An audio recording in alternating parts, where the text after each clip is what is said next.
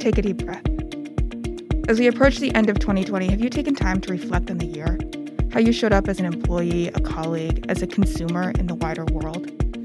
Today, we're doing just that with 10 of our most memorable moments in business from the UAE and beyond here in 2020. You are listening to the Business Extra podcast coming from the National in Abu Dhabi. I'm Kelsey Warner, future editor.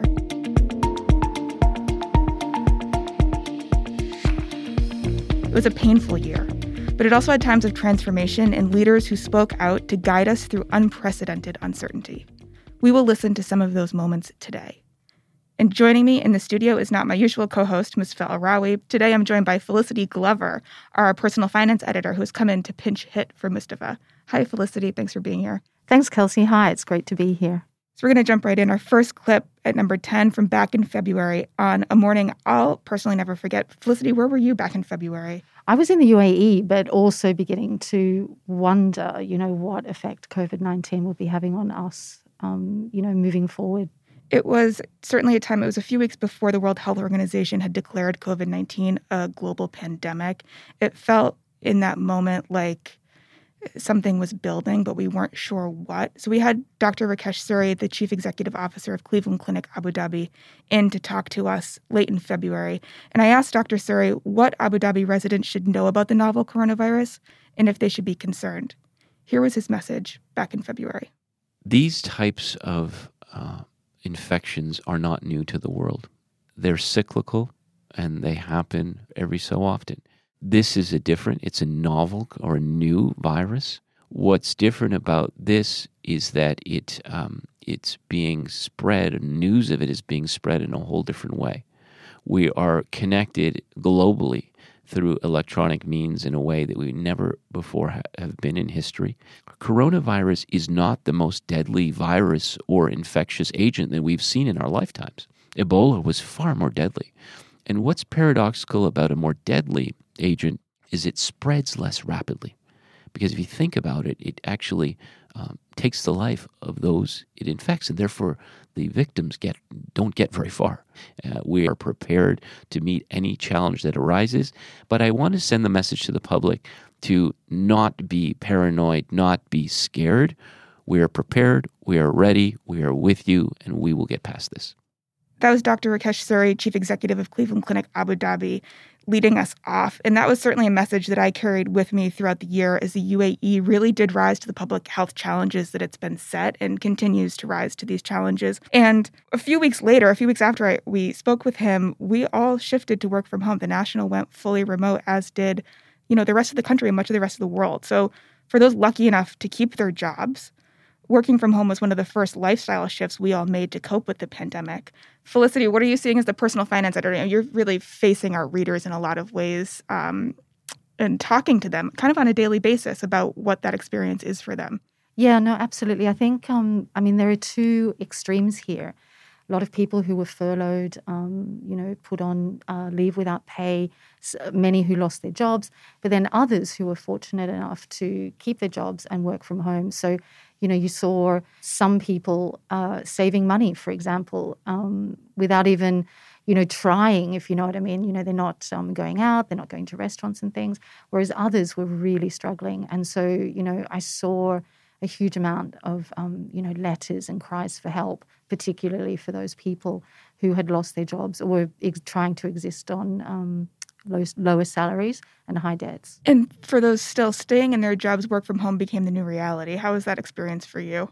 Well, I mean, for me per- personally, I really enjoyed it, um, and I just love the fact that you know it finally debunked this 20th century concept of presenteeism, in which every boss expects everybody to be at work every day. But uh, I think you know everybody proved that you're just as more just as productive, if not more productive, at home as you are in the office. So, number nine, and to talk to us about the legacy of the big move to home offices, we had Naim Yazbeck, director of Microsoft UAE. Here he is.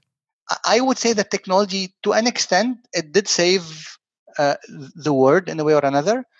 Uh, and it, it's helping in shaping culture because I think uh, uh this concept of not only working from home remotely is, is remote everything we call it now because everything is now remote needs a major cultural transformation for organization to accept that remote working is okay, remote studying is okay, remote medicine is okay, and it does work. It does provide the flexibility. And I think at the beginning you've said something that was very valuable. The world may go into a hybrid mode in the future. However, uh, what what happened over the past two months is not going to be lost. I can assure you. There is a tremendous opportunity now to kind of leverage the existing situation to double click on the innovation and honestly push the culture further uh, so that the culture is able to leverage those innovations so that hopefully when we are uh, uh, uh done from this and least sooner than later uh, every organization and every industry is going to reflect back and say all right we've gone through that experience.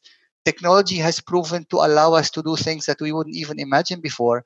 What is it that we want to keep? And what are the things that we want to retain from the pre-pandemic? That was Naim Yazbeck, director of Microsoft UAE. As the personal finance editor, uh, one of the things that I found uh, working from home was that everything uh, for me became, you know, an online world. So I was getting deliveries uh, every day. Um, but for some businesses, particularly restaurant owners, it was not necessarily a good thing. Here's Ian Ohan, uh, founder and CEO of restaurant operator Crush Brands, which owns Freedom Pizza, talking about the scourge of the delivery and what impact it had on his business. The most important thing, and it's it's a, interesting, it's something that our industry tends to overlook completely, is the data because ultimately that's what all these companies are after, and yet our industry sort of overlooks it. Um, but that's the key. I mean, and and and it's not data for the sake of you know uh, capitalizing on data the way they wish to. It's data so you can be connected to your customer directly right? Um, any industry that allows uh, some, you know, a third party to, um, you know, insert itself between its its customer and itself is is a dangerous place to be. You know, whether that's in food and beverage or any other business. Um, and so that connectivity with the customer is absolutely critical. And the third party delivery companies they sidestep that. Um, the other issue that with third party delivery is the, the experience at the door. Is this professional delivery? And, you know, there's a lot of talk about contactless delivery and the things that third party companies are doing. The reality is those drivers cannot even go into a, you know, they, they don't have a, a restaurant to go into to wash their hands. They have no place to, to sanitize themselves to adhere to COVID 19 restrictions and, uh, and hygiene standards. So there's this whole idea of, you know, somebody else delivering your food um, not using proper delivery bags, not using hot bags, cold bags, um, and and caring for your food. So I think those are the, some of the issues that are faced um, by that. And when you give up connectivity with your customer, um, you have no control over that relationship, and that relationship can be controlled by third parties, and they use that to leverage higher fees from customers and from uh, from merchants. So that's dangerous in my view. Was Ian Ohan, founder and chief executive of restaurant operator Crush Brands. While we dealt with a very painful present, we also like to look ahead at what is possible. One concept that piqued my interest this year is the idea that our personal data, from our blood type and eye color to what we browse online, should be owned by us as individuals.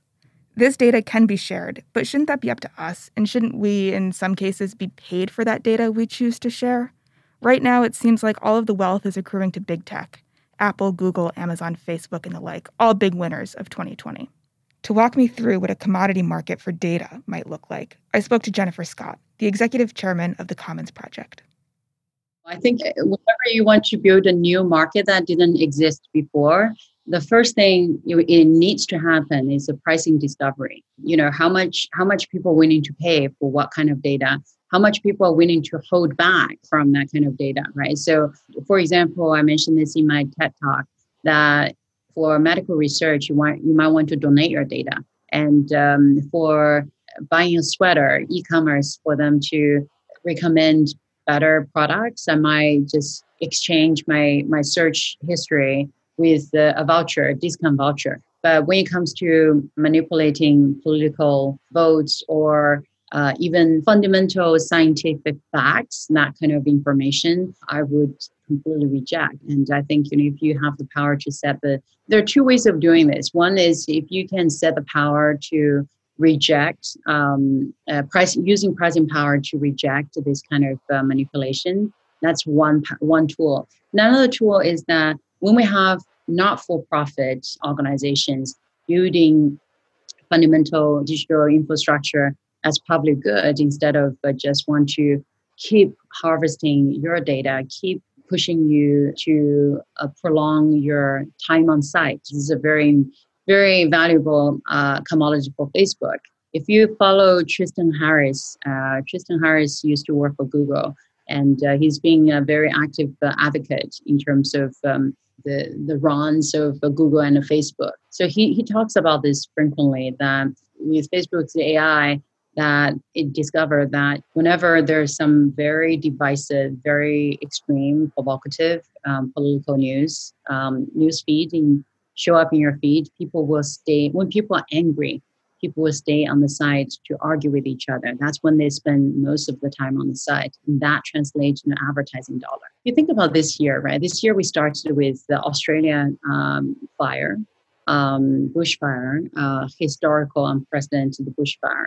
And then we have global pandemic. And then we have incredibly horrifying forest fire in California. Remember that scene in, in San Francisco, the sky completely turned orange. And I was thinking, oh my God, in the past a decade or two, the brightest minds in technology in those couple of decades are all dedicated to their collective intelligence into maximizing ad clicks But if you look around the world, the world is broken. Uh, what are we doing? That was Jennifer Scott, the executive chairman of the Commons Project, and I do really think this is something to watch out for. One of the hardest days of the year for many across the region was August 4th, the day of the Beirut port explosion that killed 204 people and reminded us all of the intractable issues facing Lebanon amid a devastating pandemic. Massoud Derhally, our business editor, who has been covering Lebanon's economy for the last two decades, put that day into perspective. I, think, if anything, this week highlights how much has changed and how much has not changed in the country since the end of its civil war. The detritus of the of the civil war left the country with warlords who run the country, who've, who've been basically also the Achilles heel that has um, held the country back from moving forward. It's a continuation of, of a problem that uh, emanates back to 1990 when the war ended without getting too much into politics, you know, unlike South Africa, which had a truth and reconciliation commission where people were able to move on, turn the page, and elect a leadership that had the the interests of the of the nation, of the people, of the economy at heart. Very much what Lebanon ended up with were people with vested interests who only cared about advancing their interests. That was Massoud Derhally, our business editor. From the UAE based business owner all the way to the behemoth that is the aviation industry, which in 2020 was a bit of the biggest casualty in some ways from a business perspective, with losses to the industry still being quantified. Today, the International Air Transport Association is working to get us back up in the air. Last week, it disclosed key features of a new application, the Travel Pass, to prove that passengers have tested negative for COVID 19 or have been vaccinated, which just represents a bit of a sea change. I mean, we've all been grounded for all intents and purposes. IATA said down by 90% year on year in October. So a recovery is coming, but we had IATA's Middle East director, Mohammed Al Bakri, talking about the aviation industry and what it represents and what it's been going through this summer. Here he is. And let's not forget, air travel has been built during the last 100 years and collective set of standards and guidelines and agreements that have been agreed worldwide. It's a system that works no matter where you fly, no matter where you depart, where you arrive. It's the same system that governs this industry we need to maintain uh, this collective agreement and this collective thinking when it comes to the post COVID 19 air travel restart. And we need to make sure that all countries actually adapt similar approaches so the industry could start in a rapid pace rather than really, I mean, would be hindered and, and the restart will take forever. That was Mohammed Al Bakri of IATA. One of the biggest business stories of the year in the UAE was the fall from grace of one of the country's most storied entrepreneurs, B.R. Shetty. Our correspondent Michael Fahy has been on the story since day one. Here he was talking to us about how alleged misconduct was uncovered at NMC Health. First uh, inklings of problems came, it was almost like a bomb, really. It was a, a report from uh, uh, an activist investor in the US called Muddy Waters Research. Um, now, Muddy Waters is famous for um, picking out companies uh, where it's it's found that Carson Block says he concentrates on companies where the profits seem to be too good to be true. And in this case, with NMC Health, they published a very detailed report which made a number of suggestions, including that the company NMC had inflated its cash balances, it had overpaid for assets, and various other bits of financial chicanery. So once the share price started to fall, and it fell quite dramatically, it fell pretty much 75% between the report being published in December and early January. And that uncovered a series of things, uh, mainly the, the fact that Mr. Shetty himself and a couple of the other directors had leveraged uh, their positions. So they borrowed money against the holdings in NMC Health. In, in Mr. Shetty's case, he borrowed money uh, against his NMC Health shares to pay for acquisitions that were made for Finablr Group. So although those two companies aren't directly connected, it's caused knock-on issues for Naval Group as well. That was our own Michael Fahy at number five. The economic shock of the pandemic had a knock-on effect on oil prices. In April, for the first time in history, the US oil price turned negative, plunging below zero as output exceeded storage capacity and subdued demand due to the coronavirus pandemic grinding the world economy to a halt. To help us make sense of it all, we often turn to Robin Mills, the CEO of Qamar Energy and our energy columnist. When oil prices slid negative and the world was wondering if we had passed peak oil demand, here's what he had to say. I don't think we will have passed the peak for oil demand yet. Uh, I mean, look, I think oil demand this year is going to be far, far down from, from 2019. And no doubt about that. Uh, may well be down in 2021 as well. Uh, but ultimately, I think oil demand will bounce back. I think oil demand, probably, global oil demand, probably has a still least a few years of growth left in it. But I think this will bring forward the peak. People were talking about a peak of oil use in the 2030s sometime, perhaps. You know that date may well now come forward. But I think we're definitely uh, very likely to have been past the peak of carbon dioxide emissions. So 2018 and 2019 CO2 emissions were roughly flat. 2020 for sure is going to be far lower, you know, because of all this interruption to the economy, shipping and uh, road transport, air travel, a big interruption to the Chinese economy, so less coal use. Now, yes, the world economy may bounce back in 2021 and so on. Let's hope that it does. Um, but we're seeing any we were anyway seeing a gradual impetus for cleaner energy, improved energy efficiency, um, gas replacing coal in places like China, and of course rising use of renewable energy, and just starting to see, see electric vehicles coming in as a, as a mainstream technology. So put all of that together, I, and I think it's hard to see, even if the economy bounces back very well in 2021, um, hard to see that, that, that we will ever regain those those levels of CO2 emissions of 2019 is at least at least one bright spot if we have turned the corner on emissions. That was the National's energy columnist Robin Mills. So another unforgettable day in the studio was talking to Mohammed Al Hammadi, the chief executive of the Emirates Nuclear Energy Company. ENEC, 12 years in the making, helped the UAE become the first Arab country in history to open a nuclear power plant. I spoke to Mr. Al Ahmadi just days after the reactor had been powered on. Here's what he had to say about why the UAE was becoming a producer of nuclear energy. UAE has a, a growing demand for electricity compared to Europe, is a shrinking uh, demand for electricity. So UAE has a different uh, uh, energy demand requirements. Looking globally, by the way, and people don't know this, uh, there is around 55 reactors are being built today. China is starting one or two reactors every year to cut down on their carbon emissions and also cut down on coal consumption to make electricity. Uh, other nations are doing similar similar thing, going with a cleaner uh, sources of energy. And the only proven today clean source of energy in a base load capacity, you have hydro plants and you have nuclear.